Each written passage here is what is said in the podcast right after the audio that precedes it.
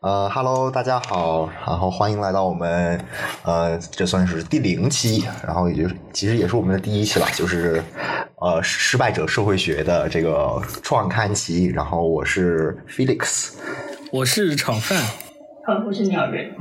好吧，反正这是第一期，然后彼此之间还是有一点尴尬的嘛。嗯，我自己是第一次，然后录播课，然后对于呃对于炒饭和对于鸟人来说呢，可能就是已经有这些经验了。但是即便如此，他们还是想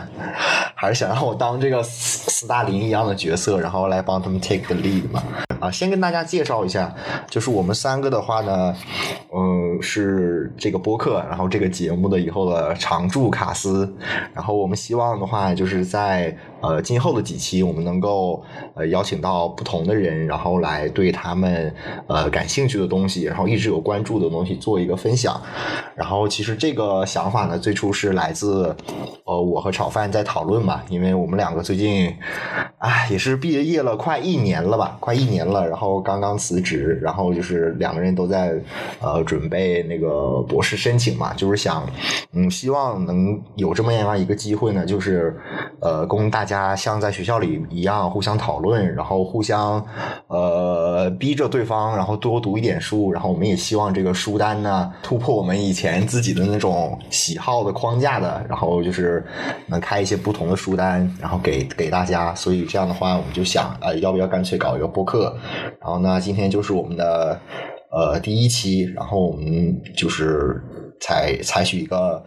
漫谈的这种方式嘛，就是大概讲一下我们为什么呃想看这个播客，以及这个播客我们呃就是定的那个宗旨大概是什么样子的。好的，那那我自己呢，我是 Felix。我们三个的话，其实有一共同的这个读书经历啊，在同一所学校。我是毕业了快一年了嘛，然后之前是在家报社里面当记者，然后刚刚辞完职。我在学校里面，然后就是一定呃，就作为研究生也好，作为学生也好，你一定要有个研究方向嘛。然后我在学校里面研究方向是 medical anthropology，就是医学人类学。但是我平平时自己比较感兴趣的，哎，其实其实蛮多的。我最近比较感兴趣的是什么？俄俄乌冲突是吧？反正我我觉得对对我来说最明显的应该叫学术倾向吧，就是我喜欢看的书常常是左翼知识分子的书。我们之间做。最左的人，我是炒饭。我大概是一月份离职，之前是在一家关注当代艺术的艺术媒体工作。呃，比较感兴趣的方向其实也是关于艺术以及艺术与社会的介入啊这一类的方向。然后到我了是吗？那我我是鸟人。其实我现在整个人的状态非常懵逼，不仅是说呃突然被拉过来做这个搁置了许久的博客，还有一位是我刚刚从按摩的床上下来，然后刚刚做完了人生的第一次脸，还被各种各样的 body shaming，在北京就是彻底的感受到自己啊作为一个 nobody 的存在。然后我之前呢，其实也是在跟超凡和。是在同一所大学度过了四年，然后后来就选择了一个非常离奇的流动方向，去了一个鬼岛，就是我们俗称的宝岛台湾。然后念了两年半的硕士吧，现在刚刚的来到北京，当一个像蝼蚁一般在京城和通州间穿行的人。最近的状态就是处于一个转换期，甚至还没还没有毕业就已经入职。整整体上非常的懵逼，对。然后其实想要做这一期播客，其实除了像 Felix 讲的那些宏大的理想，就是我们的理想情节之外，有一些小小的私心，就是说在北京这样一个偌大的不把人当人的城市里，就是每个人像蝼蚁一般的活着。甚至不是个人，然后能够找到一点点呃发生的可能性，或者是证明自己存在的机会，对，大概是这样。呃，然后吧，今天我们的节目的话，其实就是想跟大家分享一下，呃，我们想成立这个播客的初衷，以及我们呃希望这个播客呃最终能够是一个什么样子。当然，这个呃期望的方向不一定按照我们理想中那样顺利的实现嘛。但是我们三个人也是呃希望在业余。啊只有对于鸟人有业余啊，反正是希望我们能够尽量抽时间，然后把这个博客弄成我们理想的样子吧。然后也就像刚才呃开始的时候说嘛，最开始其实是我和炒饭呃就是离职了之后，然后我就是想呃。逼着对方就是读一些自己绝对不会看的那些书啊，然后拓宽自己一下，呃，拓宽一下自己的视野。然后后来的话，我我们就在想嘛，就是说，与其你呃这个东西做都做了，不如把它做的更有意义一点。呃，然后大概是二零年的冬天吧，然后那个时候呃炒饭还还没毕业，然后还也也没开始写硕论，对吧？呃，然后大概就是在那个时候，呃，然后他跟学校里的朋友交流，然后发现有很多呃很有意思的那种写论文的或者做研究的想法，但是他发现他们大多数只能呃要么是停在那种期末的小作业这个形式上，要么然是根本就是在导师那里就完全被毙掉，然后不可能做的那些事情。然后我们当时就想说，不如把这个东西专门弄一个计划出来，然后。让这些有意思的研究，然后能够通过另一种方式，是一个和呃象牙塔这种正式机构完全不同的方式，然后表现出来。然后我在构想这个播客的时候，我觉得其实就可以把这个计划呃变成一种实际。然后后面的话就是。因为我在备考期间，我也会呃在看书的时候，然后也去看一些网课嘛。然后其实呃的 Sociology of Losers，呃这个概念其实并不是我的原创，它是来自呃台湾大学的一个老师呃的一个同名的通识课程。呃，但是那个老师的课程呢，呃更像是怎么说呢？就是它是针对呃 Losers 的社会学研究，就是说。呃，我们在讨论社会学的时候嘛，我们经常会认为它是研究呃主流社会啊，研究这个社会是怎么构成的，然后以及社会是怎么变迁的这么一个学科。反而是那些嗯边缘的，就是在社会里面呃成为边缘的那些被排斥者，不太像是就是社会学的这种呃主要的研究对象。当然，现在的话。肯定是有所扩充嘛，然后，呃，那个老师的话，那门课程大概就是把这些针对社会里面的边缘群体的，呃，失败者群体的，以及就是我们看到这种光彩照人的 modernity 现代性的另一面的，很黑暗的另一面的，然后集中在这么一门课程上，然后给大家讲。然后我当时想的话，就是不如我们。在这个思路上有所创新嘛？与其我们说是让大家来一起讨论一些关于失败者的这种社会学的研研究思路也好，呃，理论也好，或者是你自己那些没有成体系、没有系统化的灵感也好，不如我们呃分享那些来自失败者的视角的，然后对于这种呃社会也好、文化也好，或者是正在发生的历史事件也好的一些看法，这个就是。最开始的这么一些灵感嘛，但是我们在想这个灵感的时候，也会发现它可能还是多多少少存有一些仍待商榷的问题。首先是这个名字的名字的问题嘛，因为我呃，就是之前在和炒饭和鸟人在讨论的时候，我们觉得这个。名字，呃，无论是把它作为最终的这个播客的名字也好，还是当做这个最核心的主旨也好，我们觉得这个名字其实是很合适的。然后，但是我去跟其他的朋友分享，他会觉得 “losers” 啊这个概念是不是有一点不合时宜，或者是不太好看哈？反正是给人一种很自暴自弃的感觉。但是，其实当我朋友给了我这个反馈之后，我倒觉得它是一个特别合适我想要呈现出来的那种。效果的这么一个概念，因为比方说像像我、像鸟人、像炒饭，我们三个就是说把自己呃定义为失败者的话，可能对于很多就是朋友来说，多多少少是有那么一种特权的那种意味在的。但是我们自己的话，也是这一年过得其实并不算顺利，也不算成功吧。因为比起周遭的很多同辈来说，他们可能会有那种。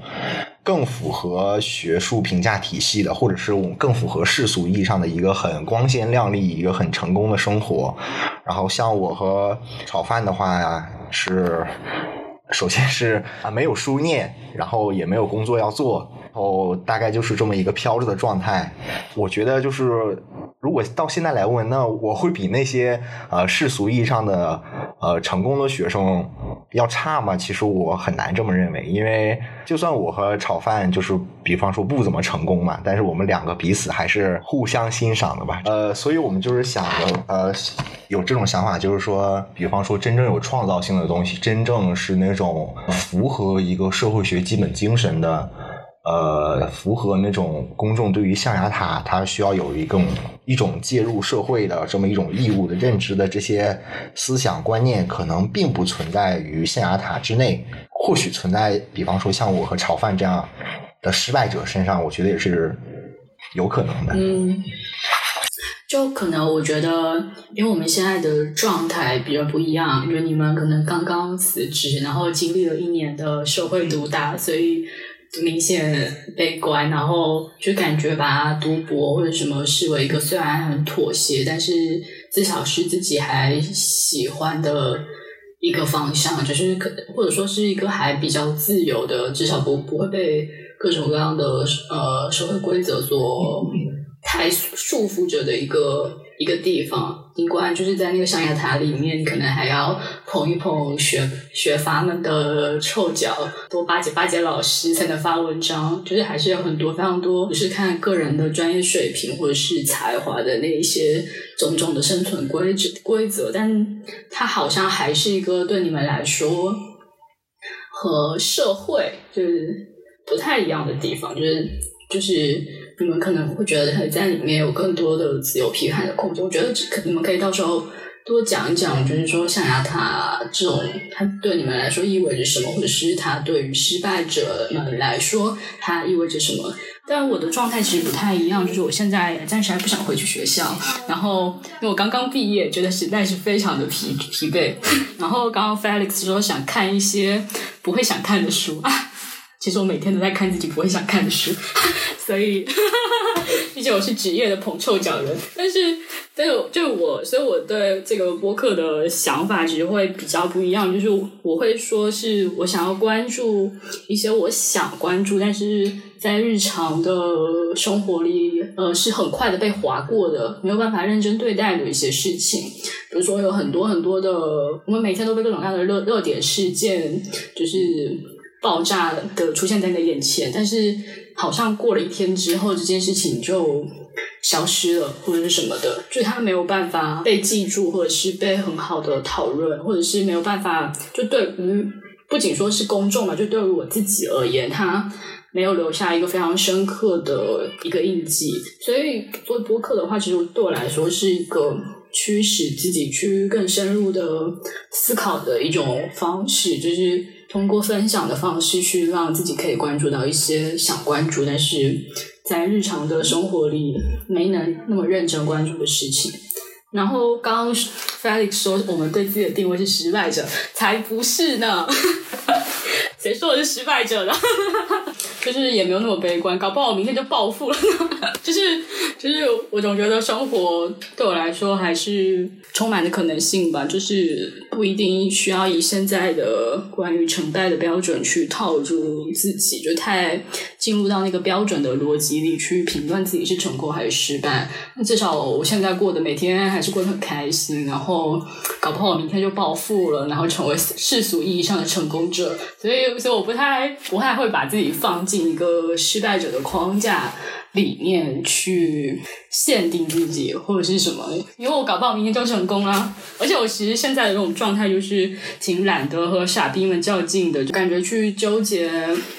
很多那一些规则，或是对我来说好像已经可能因为纠结的太久了，然后就已经觉得没有那么在意了，然后觉得如果能够做自己的事情。但我觉得这也是一个很奢侈的状态。比如说，我们现在可以有机会一起聊这个，然后一起做这个播客，其实也是一个很奢侈的事情。就对我来说，做自己的做自己的事情，其实其实就够了。如果不太计较那个什么成败之类的东西，我的想法就是。其实也没有，就是说，呃，因为我刚才也提到了嘛，我觉得如果把我们三个就是称作为失败的话，这个可能呃，对于很多听众朋友来讲，这个我觉得是是一个很凡尔赛的行为。对，尤其是当我们尝试把我们自己的这个学校匿名处理的时候，而但是我觉得其实听众只要搜一搜就知道我们是什么学校的时候，我觉得他们可能会更会有这种感觉吧。当然。呃，我觉得失败和成功，那它肯定是一组非常相对的概念。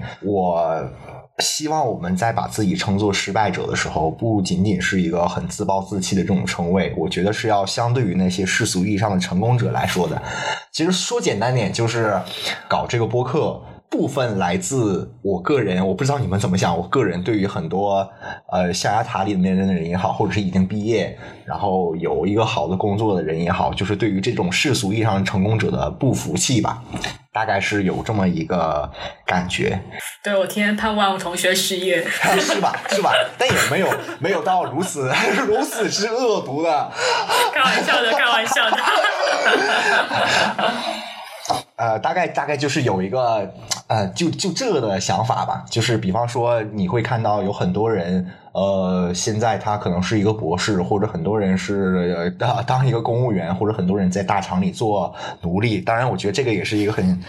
很很讽刺的一个，就是我国培养了那么多优秀的人才，但是他们的怎么说，终极的人生理想就是进这种垄断大资本主义企业，然后去里面当奴隶。反正就是对这些人的。不屑一顾吧，总有种啊，你们能够说话，有人听你们说话，有人呃为之叫好，但是你们说的呃 just like bullshit，我就会有一种就这的感觉，大概就是如此吧。我希望这个呃 losers 这个称谓，呃，可能对于很多听众朋友来说，我们三个并配不上 losers，因为可能有很多真正的 losers。我在说 losers 的时候，尽量是 non-judgmental 的。嗯，我希望就是说这个称号它会有一种反叛性的含义，有这么一个色彩在里面。在我们这里，我们并不认为那些成功者就是一个绝对应该值得追捧的群体。我们很希望一些非常不一样的，同这种非常呃规整的单调的人生轨迹不符合的这些声音发出来。嗯，就是其实，在说 sociology of losers，其实呃，我们不太认同世俗上的那种成功和失败的一个定义。我们希望其实是希望去反思，就是这个成功和失败的定义又是被谁定义的呢？在我们看来，其实我们之所以说自己是 losers，其实是我们想要主动的去把自己定义为一个。呃，世俗意义上的一个不太成功的一个人啊，也就是像 Felix 刚刚说的那样，在说 loser 的时候，其实是有一种反叛性的一种意义在里面的。是的，就是自为的要和工人阶级 working class 站在一起。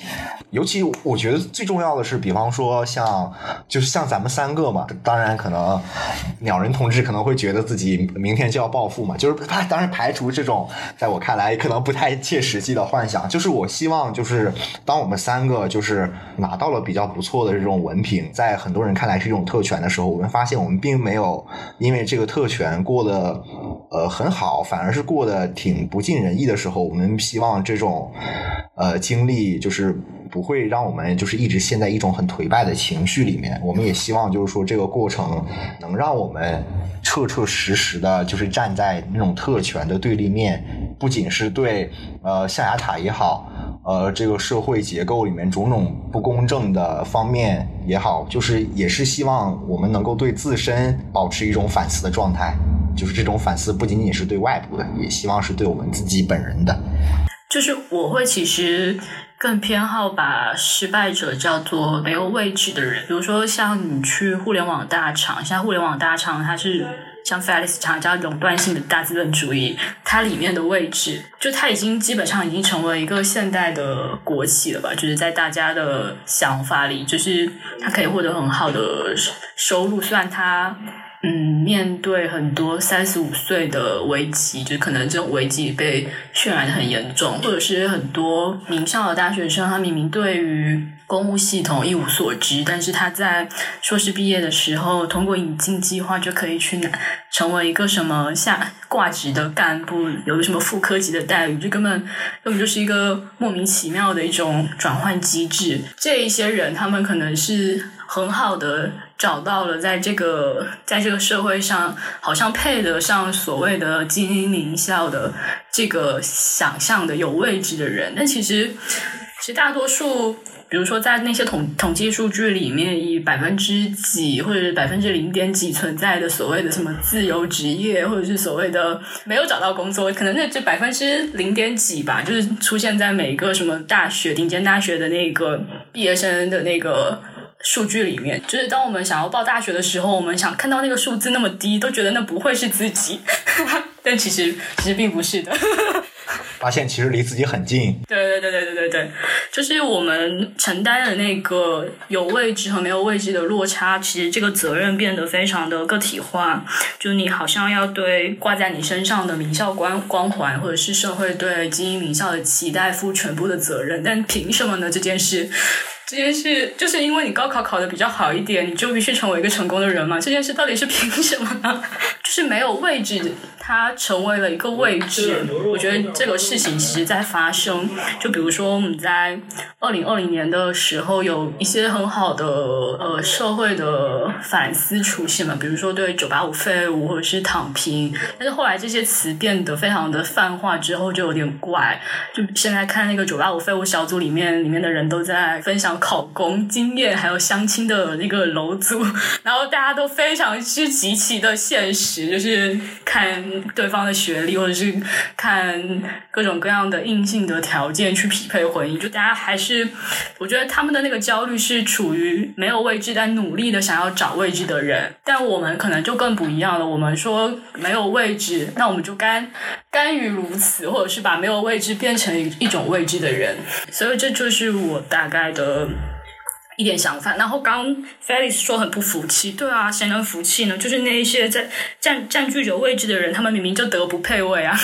是德不配位啊，很位是他们坐在那里，对，而且而且他们不仅还要呃为祖国健康工作五十年，退休之后还会被返聘，是的，是的，是的，当然，呃，我觉得就是一开始，我觉得。倒不如趁这个机会梳理一下，就是我对于这种世俗意义上成功者的那种群群像的界定，你懂吧？就是我觉得，就是这批成功者，当然我们一直讨论的是那，比方说像在大厂里面上班的那些人，然后或者是考公的人，然后当然我觉得很大，我我自己能看到，因为我自己将来的话也是在申博嘛，但我自己能看到是很多现在已经在博士位置上的人，你知道吧？我觉得这些人。就是比起那些大厂的那些人来说，我觉得看起来更成功，但是也更不配成功的，你懂吧？就是起码这些大厂去大厂的人，他将来能不能成为中产阶级还不一定，搞不好他三十多岁的时候就就像你说的嘛，他面临着一个失业的风险。就是说，其实他的这个社会阶层位置目前具有很很大的那种不确定性的。但是，比方说，呃，像我自己能见到的很多博士，我觉得相对于他们来说的话，他们的这种。社会位置，尤其是未来的这种社会位置，其实是蛮确定的。就即便他可以不在这种飞升即走的这种越来越卷的象牙塔体系内继续卷，他也可以，比方说博士毕了业之后再去当当公务员，然后甚至还能谋求一个更高级别的那种官职。我有的时候会好奇，为什么他们就是是能够获得成功的那一批人？嗯嗯，就有时候我会觉得，就这个问题，它很经常的被个人化。就是说觉得那个人他擅长巴结别人，或者是很谄媚，就他是一种个人品质的问题。啊，这可能有吧，但是我后来觉得，就是我们可能要对人更温柔一些的话，我会说 这是一个社会位置决定了的问问题。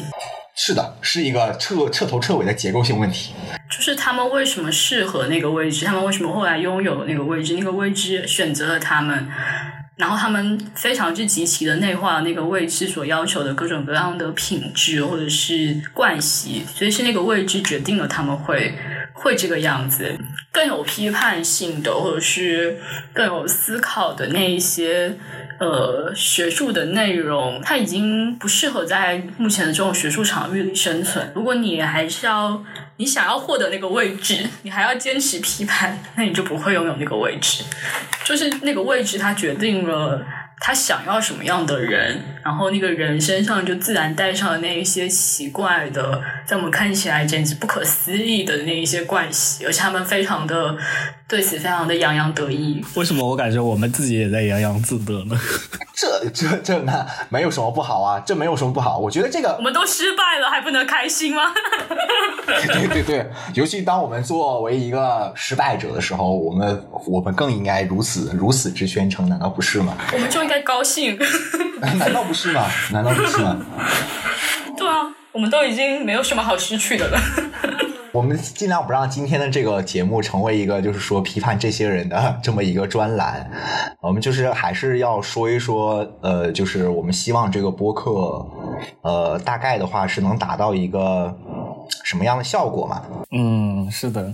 最开始我有一个想法，当时我给它起了一个特别文艺的名字，叫做“落选者沙龙”。对于艺术史可能有一些了解的人就会知道，是“落选者沙龙”其实是就是在法国印象派。他们当时画了一些画，其实并不符合古典主义的那种审美。以意象派画家为首的这样一批艺术家，其实做了一个叫“落选者沙龙”的东西，就是因为他们当时整个法国的艺术的审美，其实还是基于一种以法兰西美术学院呃为领导的这样一种非常主流的古典主义的一种审美。他们当时并不能获得法兰西美术学院来自官方的认可。所以说，这群艺术家就开始自己重新去建立一个和学院不一样的一个审美体系。当然，其实后面后世对于这群艺术家分析的话，你你也可以说他是其实是在学院之外找到了一种市场的审美体系，因为他们后面的画都卖的特别贵。呃，但是其实我觉得他们这种精神或者说这种。就是去反抗学院式的非常教条式的这种审美的这样一种精神，其实是值得去继承的。所以，之所以当时想的这个名字，就是因为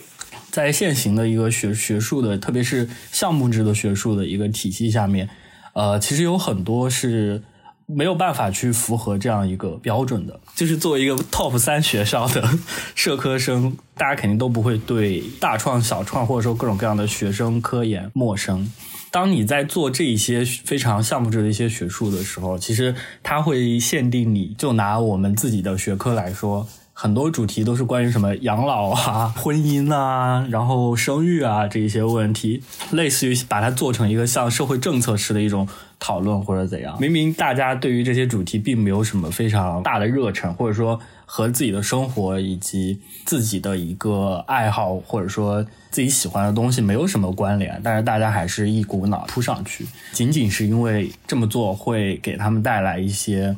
比如说大创小创上的奖项可以加分或者怎样。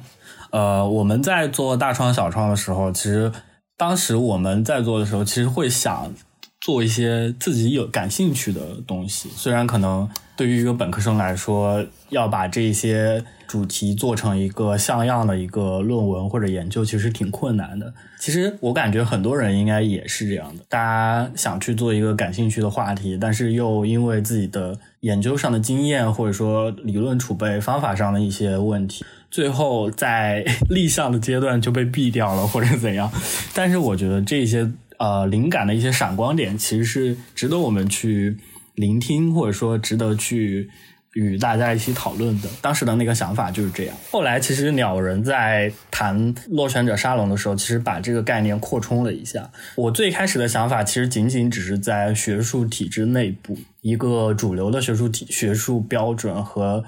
一些非主流的不那么生育啊、婚姻啊这种 这一些主题之外的一些研究。鸟人当时其实是在想，落选者可不可以不仅仅局限在学术体制内部，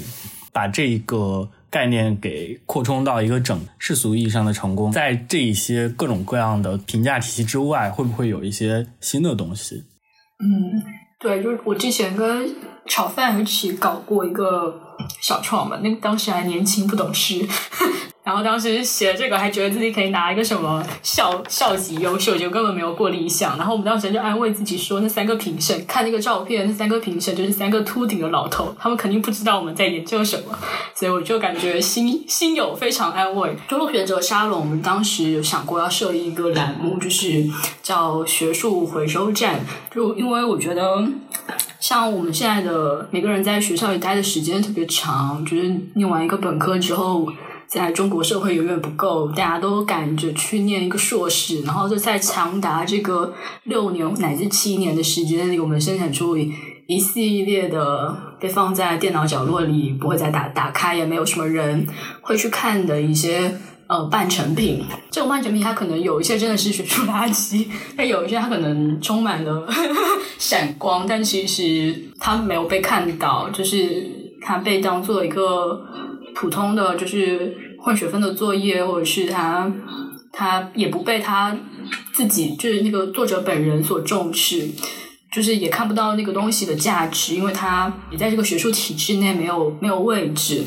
所以我们就想说要拯救这一些文件，就是拯救那一些你曾经为之非常努力，然后花费上呃漫长的一段时光努力钻研过的你对一个问题的解答，或者是一个看法，或者是一个。呃，研究，然后你可以借由我们这种三杆大烟枪，而不是三个秃顶老头的这种 这种评委评委体制，能够把它发表出来。对对对，所以我们就是基于这种想法，其实会，它其实它确实没有在学术的体制内留下什么水花，在这一点意义上，它是一个失败品。但对我们来说，这其实也不完全意义上叫失败品吧。对吧？就我们其实是想要努力找到在这之中不被承认的那一些闪光点，对，所以我们叫这是一种挽挽救学术垃圾的一场行动。但是后面我看了我们当时本科做的那个 研小创，现在看我觉得真的写的挺烂的，在各种各样的学术规范上，它确实不是一个合格的论文，就是呃，因为。当时写的时候是，呃，几个人一起写的，然后大家写的都会有很多重复的地方。这一段话出现在这里，然后下下面一张又会出现在另外一个地方。嗯，就是我觉得我们当时是为了迎合那个赛制，然后必须在很短的时间内赶出一个那样长度的文章。但其实我不，我觉得不一定说，呃，在这其中没有值得被挖掘的东西，就。包括我们很多人一起经历过的那一段时光的那些故事，其实它都是很值得被重新再拿出来谈论的，因为它可能不仅是在学术意义上吧，它在个人的成长或者是生命生命经验里，它也是一个很重要的一个事情。对对，嗯，对，就是其实也刚刚也想说，就是虽然在 现在来看，就是。在我们经历过一系列学术规范的规训之后来看，当时做的这些东西可能确实不太符合一个标准的学术论文的一个形象。但是其实后面在看的时候，会也会觉得，就是当时其实还是有很多灵光一闪的这样一种呃，对于一些事情的一些判断。就是我们当时。还没有那么被规训的那么那么好，然后写东西可能还更随意一些。在那些随意里面，其实有更多的，比如说你夹带了一些你自己的感觉，或者是那些灵光闪烁的瞬间，我觉得是比较珍贵的东西。就我现在可能想不到那些东西了。所以我们做这个也是希望能把这些灵光一现的东西，无法被正式化处理的东西，然后能够帮他们保存下来。这也是我们做这个播客。的时候一个初衷嘛，嗯，对，对，就会变成我们的一个栏目，就可能叫学术回收站。然后我觉得，其实刚刚我觉得我自己感觉比较重要的一点就是，就是在啊策划落选者的沙龙的时候呢，我们也希望就是说这个落选者的呃内涵可以更宽泛一点，就是说不必是相对于象牙塔这个 体系而言的，包括。你如果是一个生活上的失败者，或者是社会上的失败者，但是依然就是说有呃思考一些问题，然后思考一些社会事实的这么一些想法，我们也很欢迎这种朋友能够联系到我们，然后来对他们感兴趣的话题做分享。嗯，其实我你刚刚讲的时候，我脑海里突然浮现出租车司机的形象。我觉得如果有一期这样的栏目也不错，就是因为好像思考这件事情它被专业化了，它被一些位置所垄断了。所谓的专家、所谓的智库、所谓的学者，他们好像垄断了这个思考的权利。但其实普通人自自己，他们虽然呃没有什么机会很给很多人分享，他们其实也在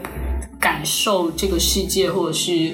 呃不断增加对这个世界的认识。其实我们会想要让更多这种平凡人，他们在日常生活中的所思所想，然后他们对于这个世界的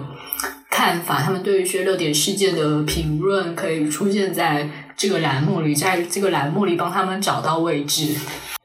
是的，是的，而且这个应该也是我们三个人呃都予以认可的共识，就是我们认为，呃，首先学术体系里面所生产出来那一套东西不一定是知识，其次，真正能够被称得上是知识的那种真正有创造性的，然后真正能够对于社会事实有一个非常清晰、非常准确的反应的，呃，那些知识也并不。必然的局限在象牙塔的这个领域里，我觉得这个应该是我们三个人的共识。呃，做一个播客，其实也并没有可能。并不仅仅是想做这么宏大的目标吧，就是可能呃，我觉得我们做播客也有一部分原因是因为想找到更多的朋友。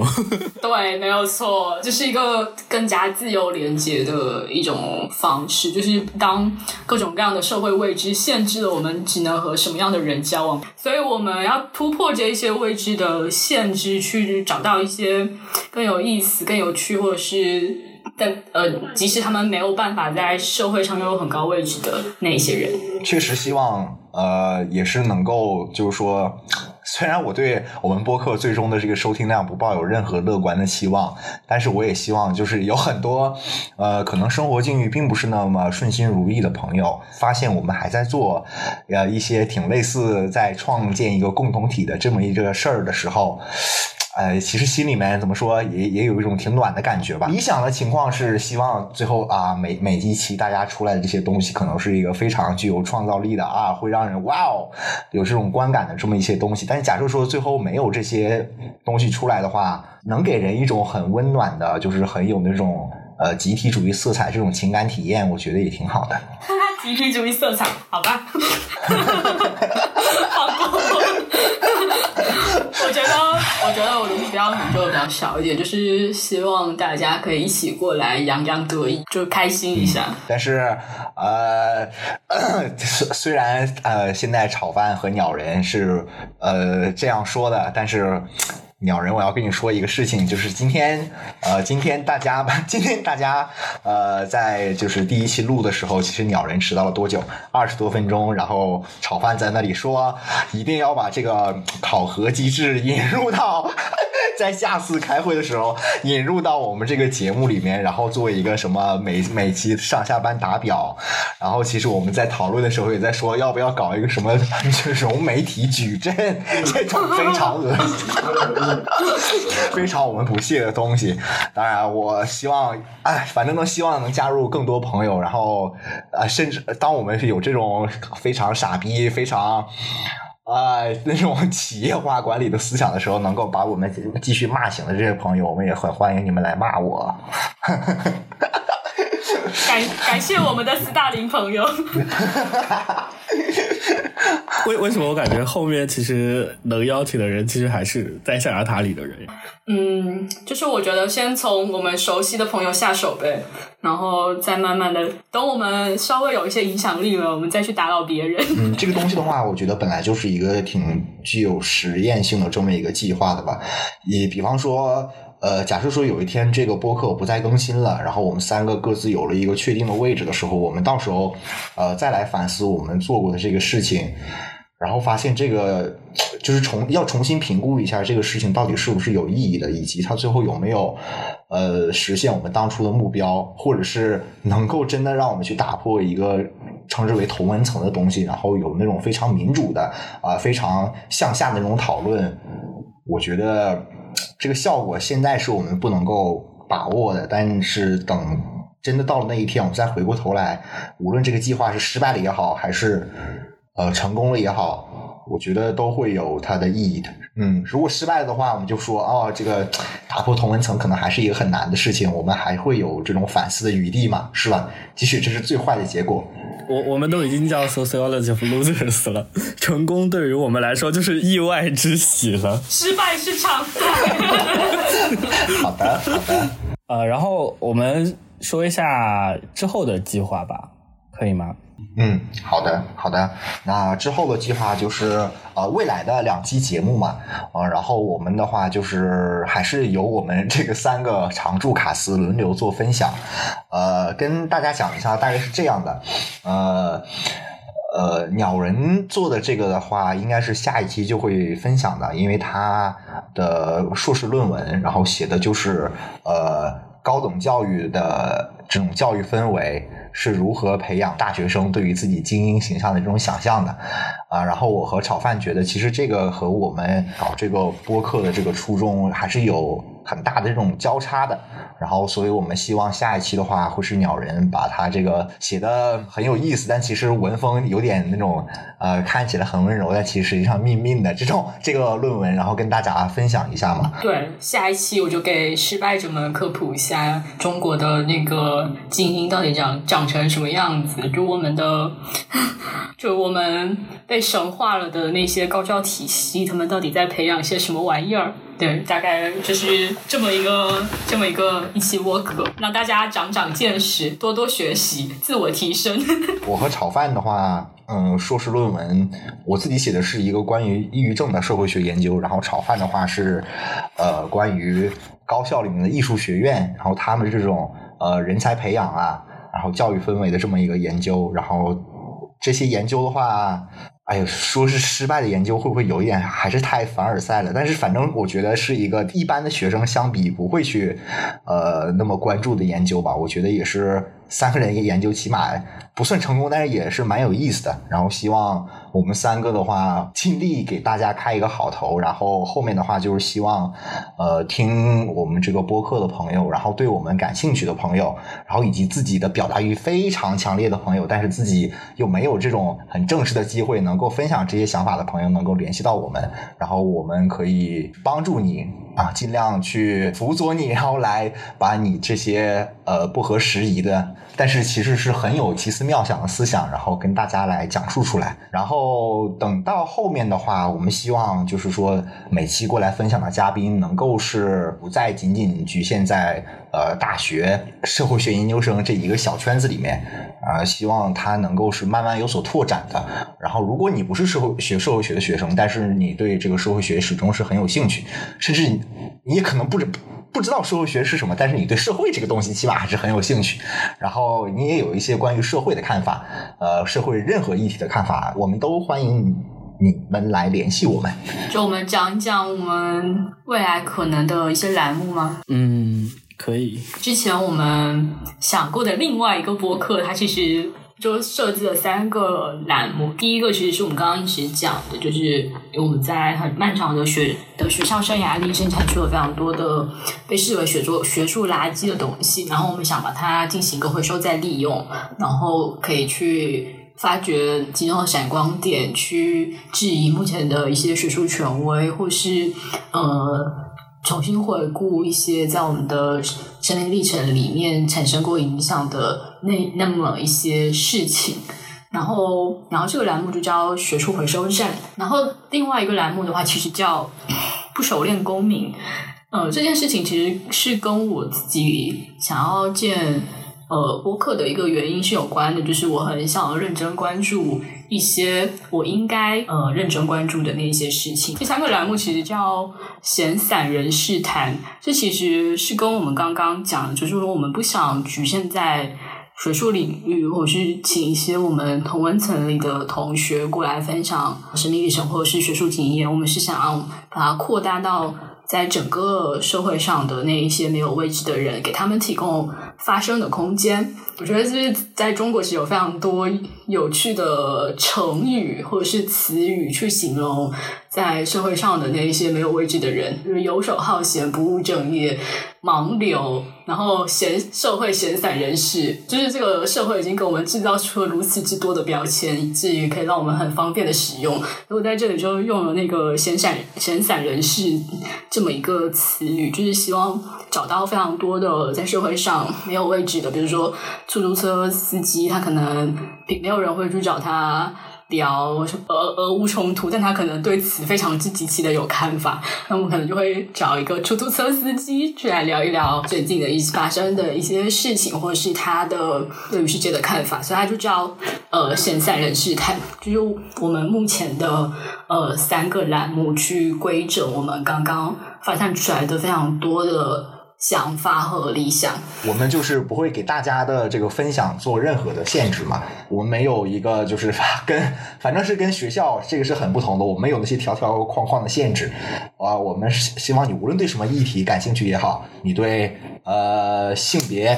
呃对女女性主义啊，对九九六对内卷对这些。呃，社会性的议题，然后有持续的观察，然后你认为这个想法是很少人说出来的，但是你一定要说，它可以是针对各种领域。我们都希望这个平台能是你们敞开来呃讲话的这么一个地方。当然，我认为就是说这个呃，毫无疑问，它肯定是我们节目设计的一个最基本的雏形。但是我希望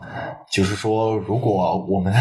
的这个收听量。还是可以，然后能够真的吸引到一些人的话，我们希望来的这些嘉宾，他的这个位置可能是在我们这个找不到位置的这个地方，也是找不到位置的。当然，我需要跟这一类人说，我们现设计的这种框架只是一个目前的雏形。当我们真的是对知识抱有那么一丢丢的信仰的时候，我们会非常。